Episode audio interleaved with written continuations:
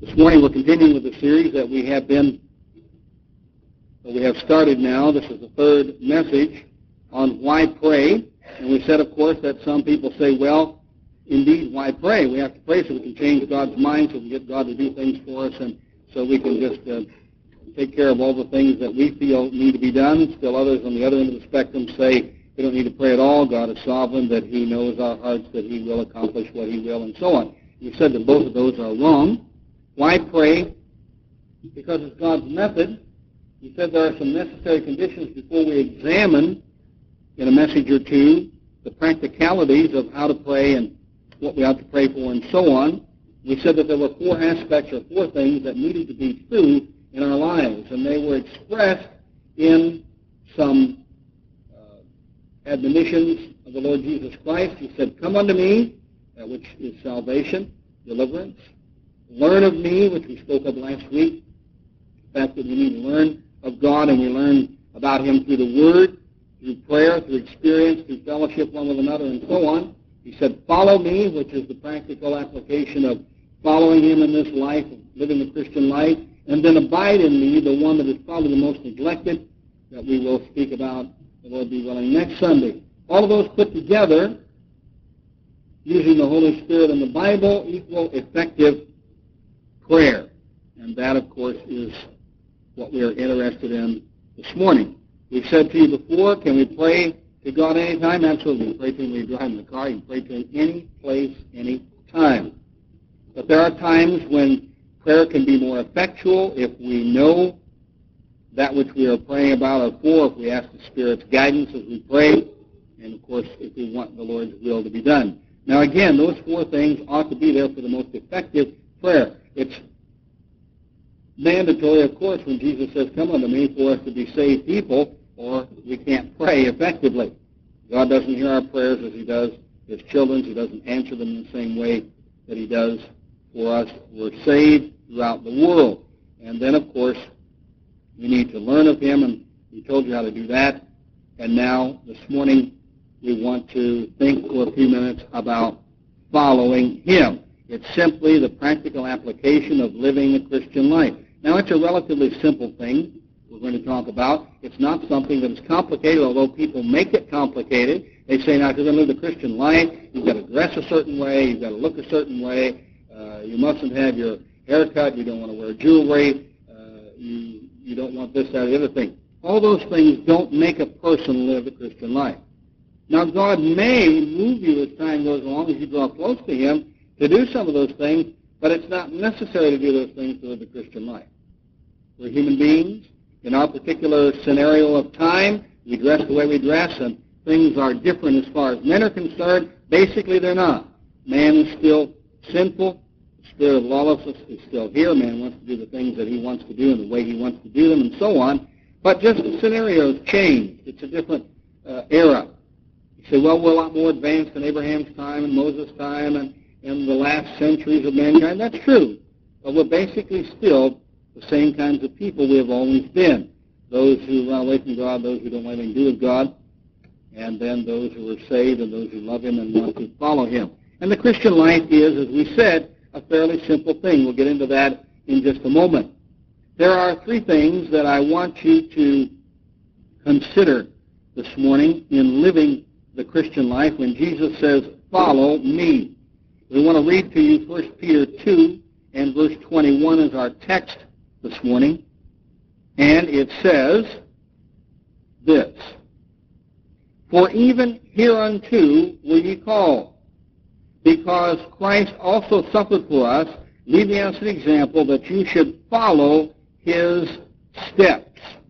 And of course, he goes on to tell us, he did no sin, neither was guile found in his mouth, who when he was reviled, reviled not again. When he suffered, he threatened not, but committed himself to him that judgeth righteously. And I believe it was in last week's message, or the first, I don't remember which, that whoever says he follows Christ ought himself also to walk as Christ walked. The same mind ought to be in us. Well, how do we put that into practical terms? To live the Christian life doesn't mean that we look a certain way and we walk around and we're very pious as we go along.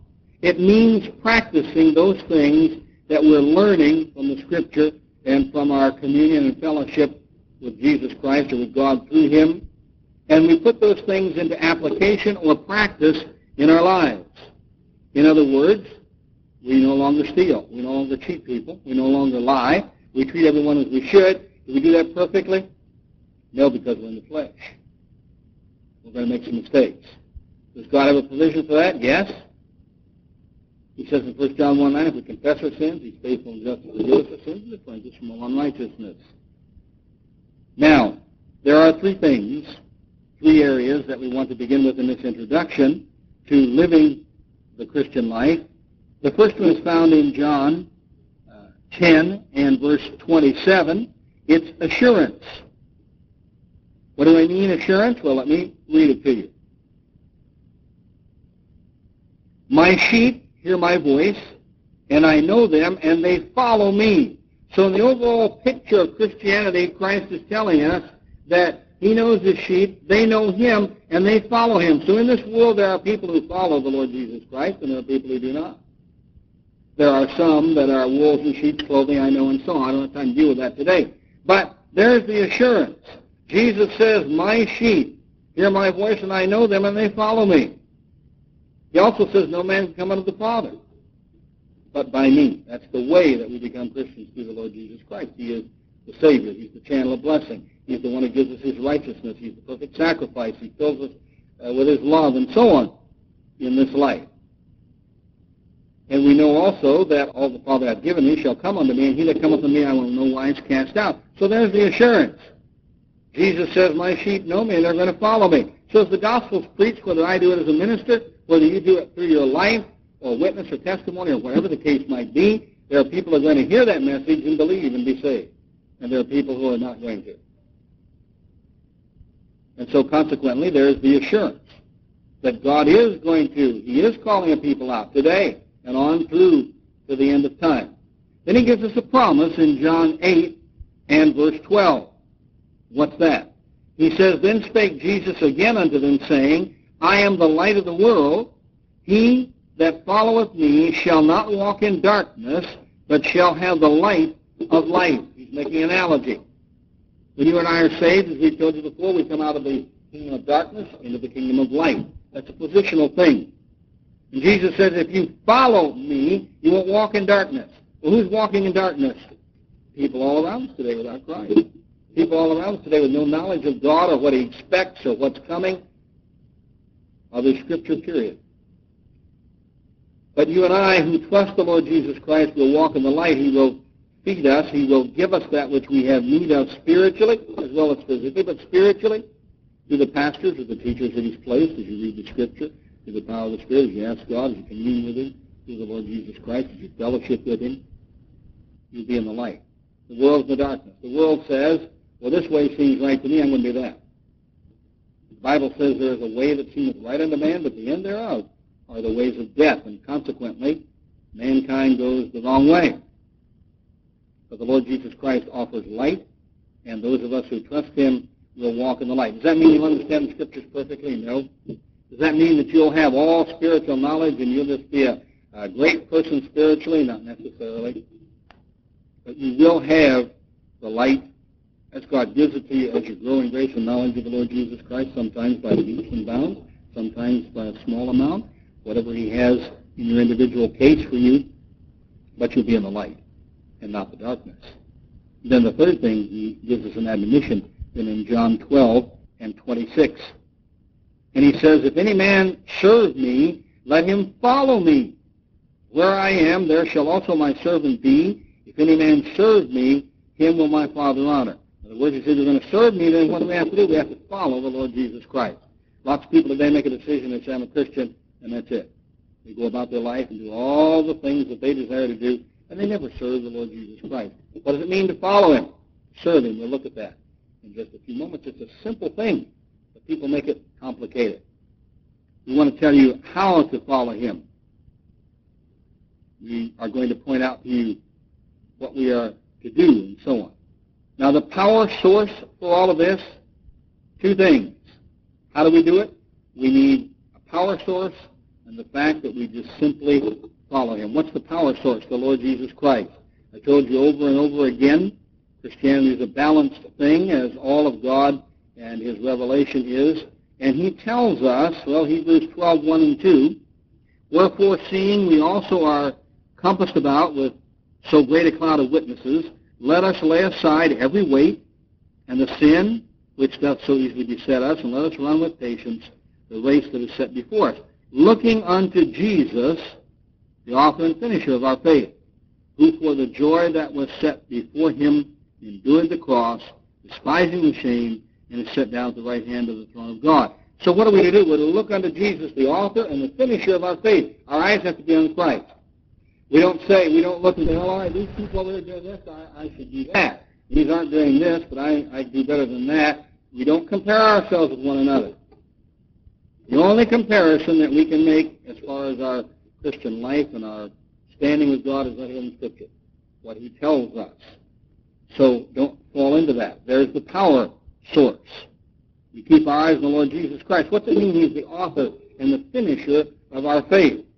Well, we know you should know the Scriptures. Anyway, we preached them enough times.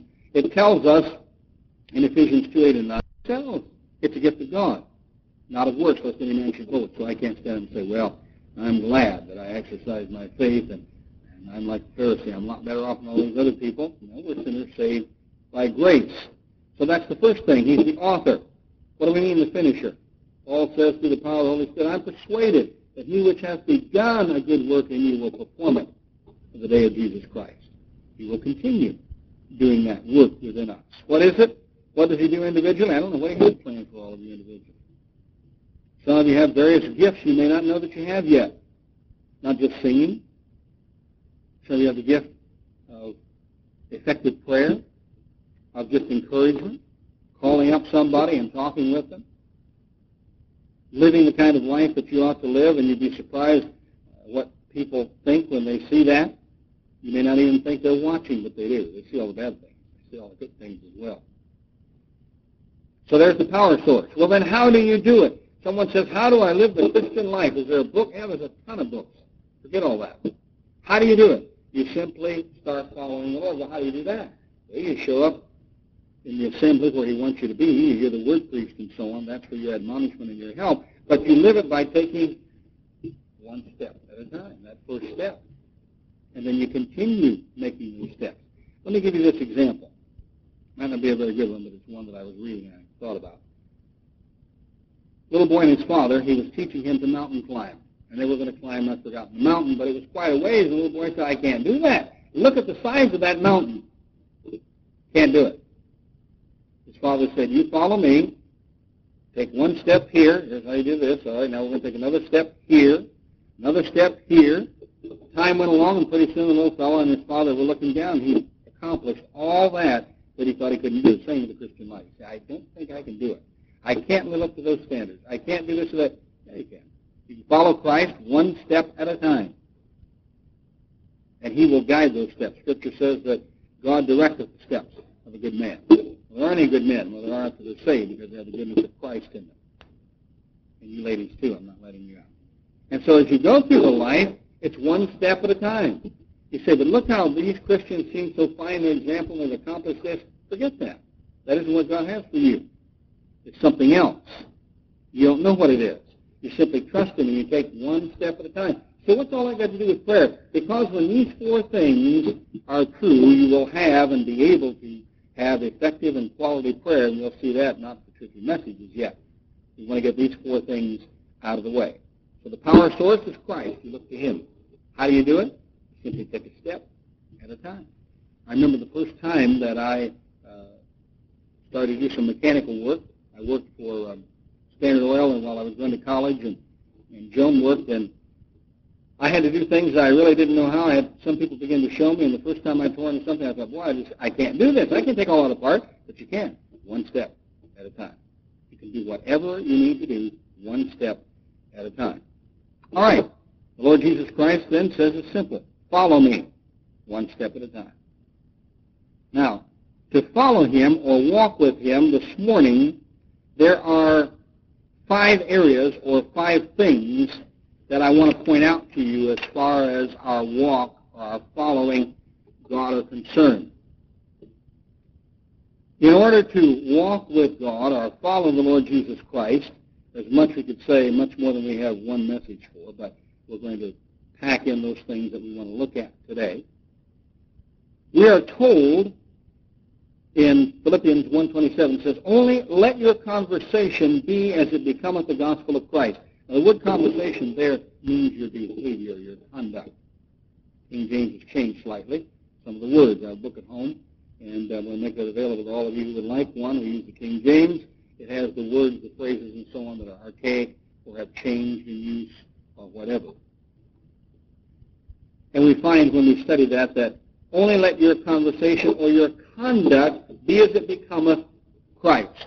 In other words, the things that we do, we say, we work, how we behave, the business we do, and so on, ought to be as it becometh the Lord Jesus Christ. Now, if I preached to you today and I showed up tomorrow and I had to um, cheat some people out of some things, and, and after all, I'm not cheating, it's just sharp business practice, good business practice, and so on, like the world says, then I'd be doing something that's unbecoming to Christ. See, we're different. Everybody wants to be accepted and, and taken in. Well, the Scripture says that woe unto us if we're if all men speak well of us.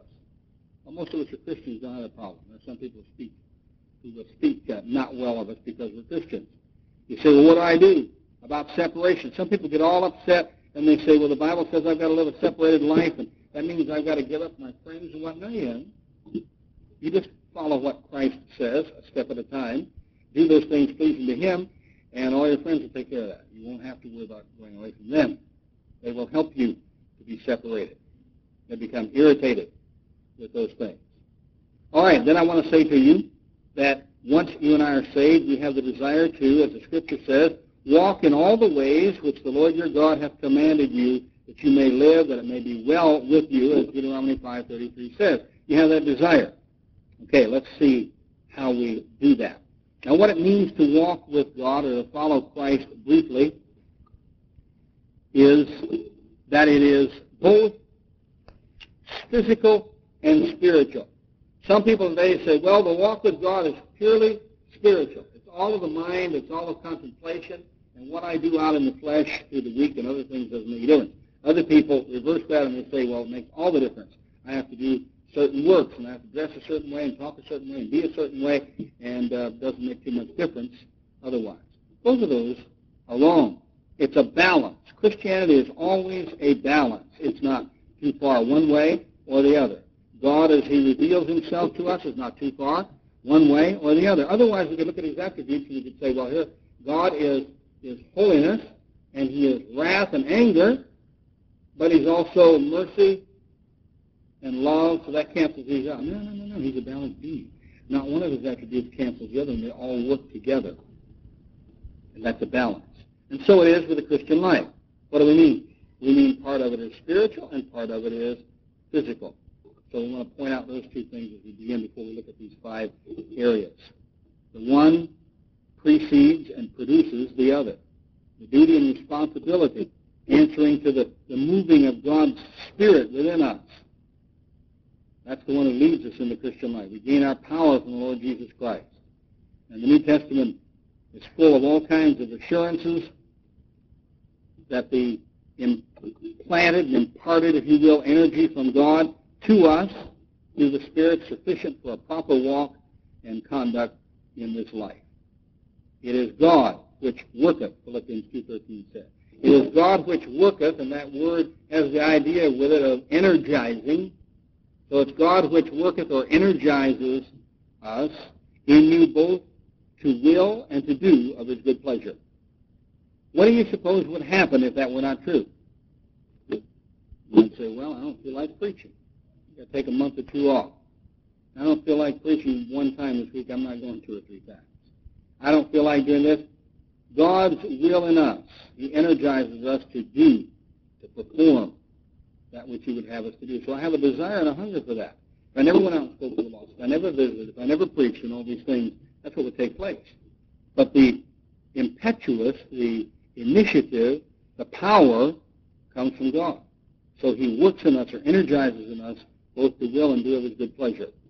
Well, what's the definition then for walking with God? Well, living according to all the plan and purpose the Scripture gives us. He won't do that perfectly.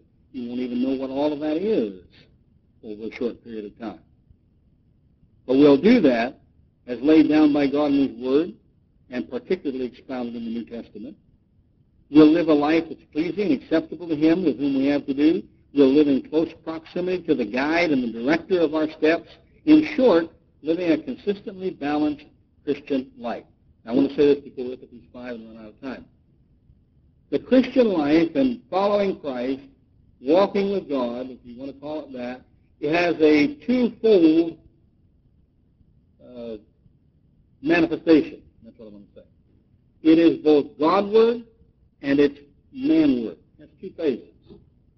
So when we live the Christian life, we're going to, it's going to be with two emphases. It's going to be toward God that I live the Christian life and toward you all, or those with whom I have to do, those I meet in the world. How do I know that? Well, back in Joshua 22 and verse 5 in the Old Testament, we're told this.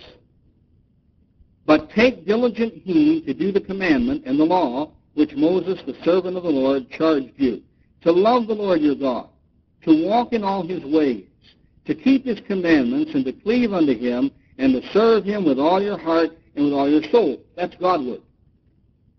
So I say, Lord, I'm doing that because you called me to do that. I'm doing that because I love you. That's why I'm following you. And then manward, well, back in 1 Peter is a good spot. In 1 Peter 2, 11 and 12. Dearly beloved, I beseech you, the Spirit of God says to Paul, or to Peter, I'm sorry. He says, Dearly beloved, I beseech you, I beg you, I want you to pay attention, as strangers and pilgrims, do what? Abstain from fleshly lusts, which war against the soul. Now, is that only sex we're talking about? No, no, no. It's a lot of things. The love of money is the root of all evil. Those who would be rich do err, not understanding what's taking place. That doesn't mean you can't have a lot. Doesn't mean God doesn't want you to have a home. Might give you two homes. I don't know. Doesn't want you not to have a new automobile. He doesn't want you to take good care of your family. God sometimes blesses people with an abundance of the physical things. I'm not saying that. But abstain from fleshly lusts, the covetousness that goes with that. I want that and I'm going to get it no matter how I do it, and so on. Which war against the soul. Having your conversation, there's that word again, conduct, it means, having your conduct honest among the Gentiles, and that's used as heathens here. That's what the Jews would understand, so he says Gentiles. That whereas they speak against you as evildoers, they may, by your good works, which they shall behold, glorify God in the day of visitation when that time comes. What do people see? I hope they see us doing the things that we should. That doesn't mean you have to be a, some people say, oh, you got to be so good and, and so perfect and everything always has to be fine and, and you just have to be smiling and everything is always great and, you just want to promote that image of the saint. Even want to see a halo like the picture show. None of us God can through us, and he raises up people, and sometimes he leads them in a life that's more holy than some of his other children, for whatever reason it might be, depending on what he's doing with them, where they're going, how he wants to use them. But the thing is that you and I are people, and God changes our hearts, and consequently our ways. Was Moses, you think when we meet Moses and Abraham and those other people, people say, oh my goodness, look at Abraham. There he is. He was such an outstanding, yes, he was outstanding because God made him so, but he was a person just like we are. Scripture says they were all people like unto us. They were ordinary people that God used in the way that he saw fit. Now, before we run out of time, let's look at these five areas that I want to point out to you five ways in which our walk or our following Christ will be expressed in this life. We'll find them all in Ephesians, beginning at the fourth chapter.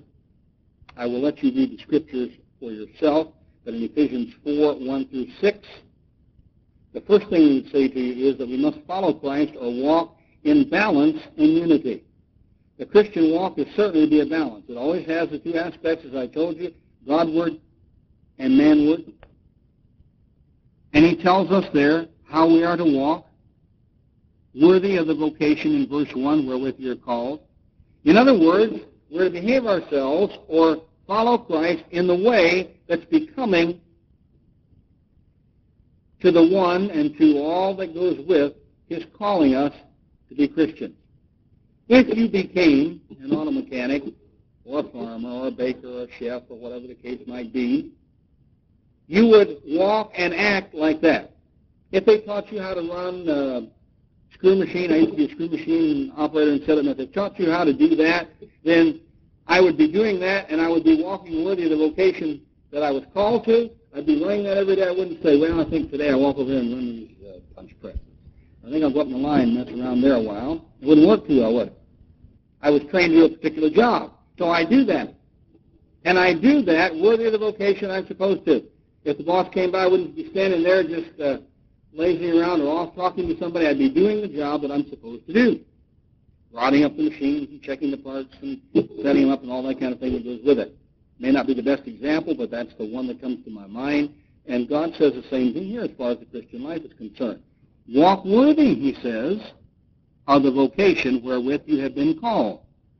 Well, how exactly do we do that? We watch our conduct in a manner that reflects the gospel and he who called us. Axios is the Greek word that's used there, and it means equal weight. In other words, our calling and conduct ought to be in balance.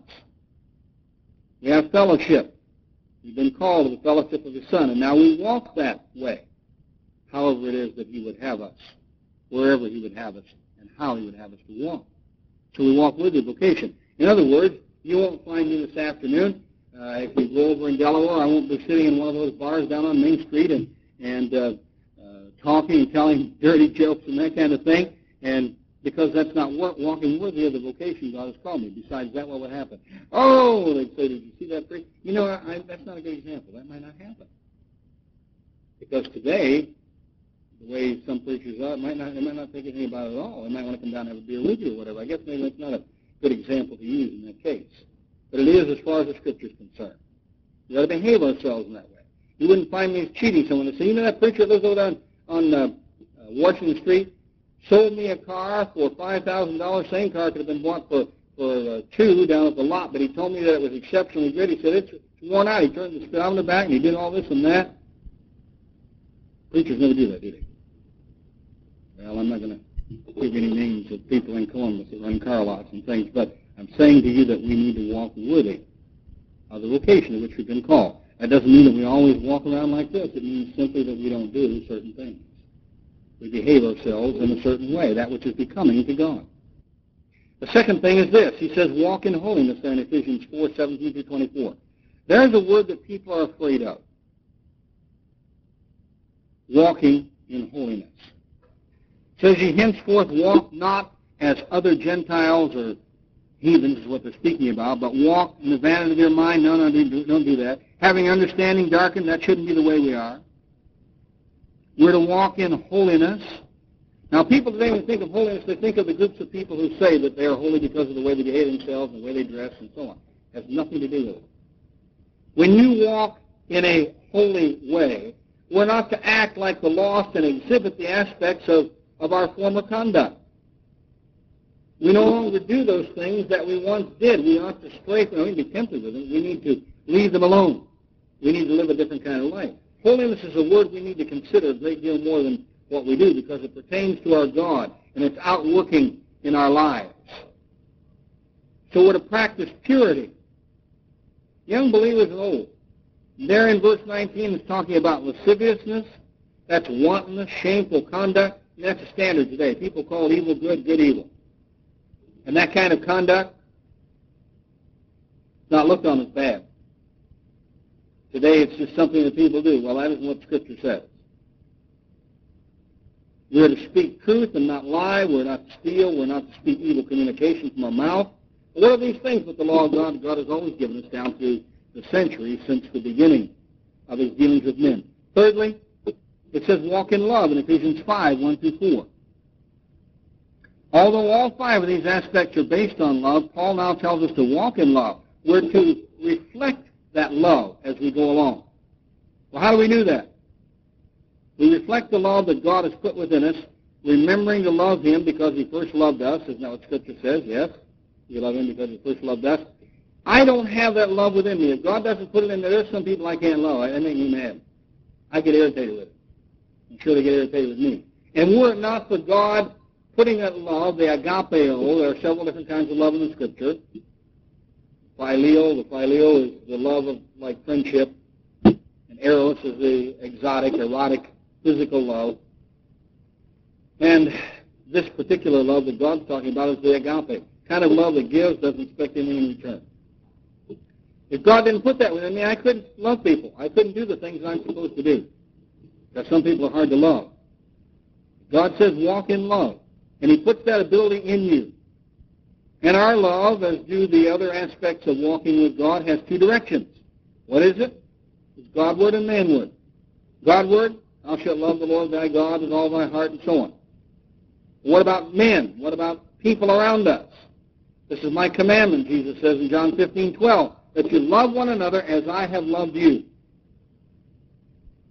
And that doesn't mean saying, you know, I really love you. I get feel I can't stand that person. Doesn't work well. I'll grant you that there are people, because of personality conflicts and troubles, it's difficult to love. But God puts a love within you that will enable you to do that, to wish them no harm or ill. Some people we avoid more than others, I guess, as we go along. But God puts that love within us and enables us to do that. We love Him and we love those we call. That's one of the tests over in First John. If we love the brethren, and I do, and I hope that you do, and I pray for you continually. And it's not just the fellowship we have. I love to sit on that screen porch and all that kind of stuff. But it's more than that. It's because we like to be together, because we love each other and we want to help each other, and we're concerned about each other. That's the way it should be. And then fourthly, he says, walk in light, there in Ephesians 5, 7 to 11. We're changed persons. We're not to be partners, if you will, with those who are objects of God's wrath. So we're to walk in light. And as God teaches us things, you know, I've had some people say, well, I don't like to study that section because it, it shows me things that I don't like in my life. Good. That's the idea. It's a mirror. If you read that, God speaks to you about it, He'll enable you to change it and to walk in light. We're not to be involved with the fruitless deeds of darkness, but expose them. We're not in darkness as others are. You know, we take a group of Christians and other people that we like in the world, friends of ours and so on, we're going down the road. Should the Lord come, Christians are going to go. The others aren't. Should those two people who really like each other. One's a Christian, one's not, and that automobile crash may take both of their lives. One's going to be the Lord, and the other is not. Association won't do it. You and I are to walk in light. People say, well, you know, I, I really like you, and, and I respect your beliefs and things, and I, and, and I want you to do some things for me. What's that? I want you to come to the fortune teller next week and have the fortune teller tell us our fortune. Dangerous thing. Most of the time it's hogwash, but it can be a dangerous thing. That's a work of darkness. So you and I walk in the light. So there are things that we cannot do because it's light and we know that it's darkness. Today, probably sexual sin is the strongest and most powerful tool that Satan has. It has been at many times, but today, perhaps more so because it's not recognized as sin most of the time. It's just, that's the way it is. That's the way people are. But you know, we can go back this morning and read the scripture says that a whore or a, a, a woman, a strange woman who takes in a man to commit adultery and so on, that her mouth is an open sepulchre. That she'll not only cause harm, but she can cause death and hell and destruction. Um, if people do this, that, or the other thing, God says it'll cause this or that problem to you. See, God, when He gives us this scripture, He doesn't say, now here's the book of rules, and you've got to do all these things, even if you don't like it. He doesn't give us those things so that we'll suffer. He gives us those things so that we will have an abundance of life, and He knows what's coming. He says if we do thus and so or get involved in this relationship or we do that or whatever it is, it'll create this. And He's telling us that so we can avoid that. Do we do that? Does the preacher do that? Sometimes not. I get into situations sometimes that I know when I'm helping someone or doing something I shouldn't do it. And it causes problems. I'm not talking about sexual sin. Please connect those two together. So we walk in the light. Fifthly and lastly, we're to walk in wisdom. And Ephesians 5, 15 through 21 tells us that. See that you walk circumspectly, not as fools, but as wise. Well, what circumspectly? Well, that's talking about wisely. That's talking about carefully and accurately, circumspectly, being as careful and accurate as you can. And so, in other words, we're to walk in wisdom. We're to be wise and skillful in making the right use of the opportunities in these evil days that God gives us. We're to please the Lord. We're to walk carefully and accurately and exactly, not giving occasion for others to stumble, not causing problems in other people's lives who don't know the Lord Jesus Christ or who are weak in the faith. So when we walk in wisdom, the Bible says that we're to be as wise as serpents and as harmless as doves. And so if we know the Scripture, if we are doing the other things that we're supposed to do, if we're learning of Him, learn what the Scripture says, then we know, we begin to gain wisdom and knowledge, and we know a situation comes along, and if we follow that or become involved in that or do whatever it is, God says this is what will happen. So don't put your, put your trust in the unsaved. He says don't do various things Oh, or this will happen. And so we have wisdom and then we won't do that. But we do do that sometimes. Because we're tempted or we forget. A human emotion overtakes us. Or compassion for someone or whatever the case might be. So there are the five things that we need to do. And walking in wisdom is one that indeed is very important. If we do those things, it's going to help us in this prayer life. Because if we walk in this way, we'll be in an attitude. Scripture says, pray without ceasing. That doesn't mean you kneel down someplace and you stay there day and night like some of those in the monasteries and so on do. Not so. It means to always be in that attitude of prayer. You can be driving along. There's things will come up, and, and I'll simply pray to the Lord right then and there, silently, sometimes verbally, depending on the situation and what's happening. So all of those aspects of walking with God are not for the purpose of being someone who's spectacular, but it's for all of us.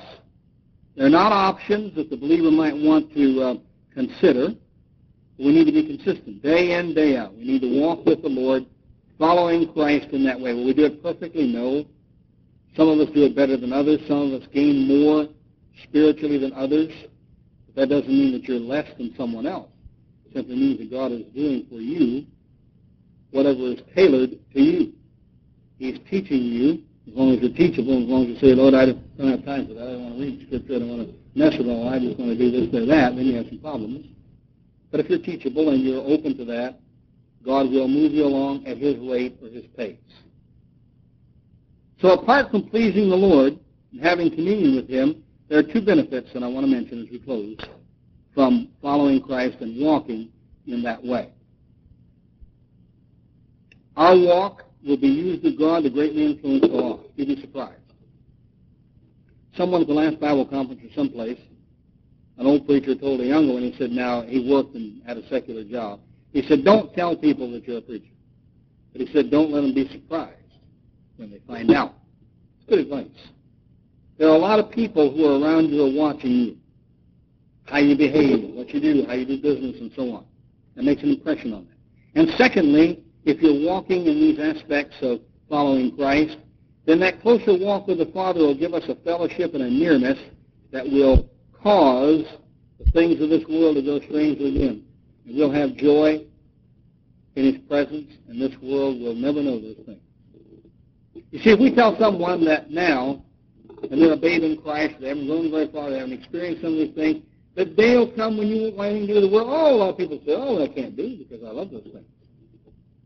But as you walk with the Lord, as you draw closer, things of the world, like the song says, will grow strangely dim in the light of His glory and grace. And they're. We need to have those things. We need to take care of our families. But they won't be as important and as covetous as they once were in people's lives. The important things begin to shine through. We begin to take those things that give us peace and contentment and satisfaction. And believe me, if we go through this, and I'm telling you this from experience, You'll love your wife better. Your wife will love you better. You'll love your children.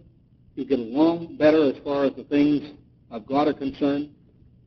Now, I would not be telling you the truth if I said, well, as far as the things of the world are concerned, nobody will give any problems and everything will along good. No, you need those things in our life. We have the assurance that God is for us, who can be against us? If He's not going to let anything come in and harm us except those things that He wants to shape and mold us, what more could you ask? Nobody could take that good care of a person, could they? So let me say this as we close. I think it's Revelation 14:13 says that our works do follow us. So we leave this life, we will leave just as we came in. When my mother had me with a great deal of difficulty back in those days, when she finally had me, I didn't come dressed in a new suit of clothes. I said, boy, look at this baby. He's all decked out. Look at that little suit. Got money in his pocket and didn't come in that way. Came in naked like everybody else. The doctor had to pat me on the butt like everybody else to get me to breathe. When I go out, yeah, they might dress me up in a new suit or something that looks good and get the funeral so it looks good, but I'm not there. I'm gone. I went out the same way I came in. Nothing. Except my works. It says, blessed are those henceforth that die in the Lord. Why? Because their works follow them. And on that day of judgment with the wicked, God will have the books open. They will do their works to testify according to their judgment. At the judgment seat of Christ, will you and I, the Christians, appear? What's there? Loss of reward or gain of reward. God has recorded. He knows. how can he do that? Because he's God.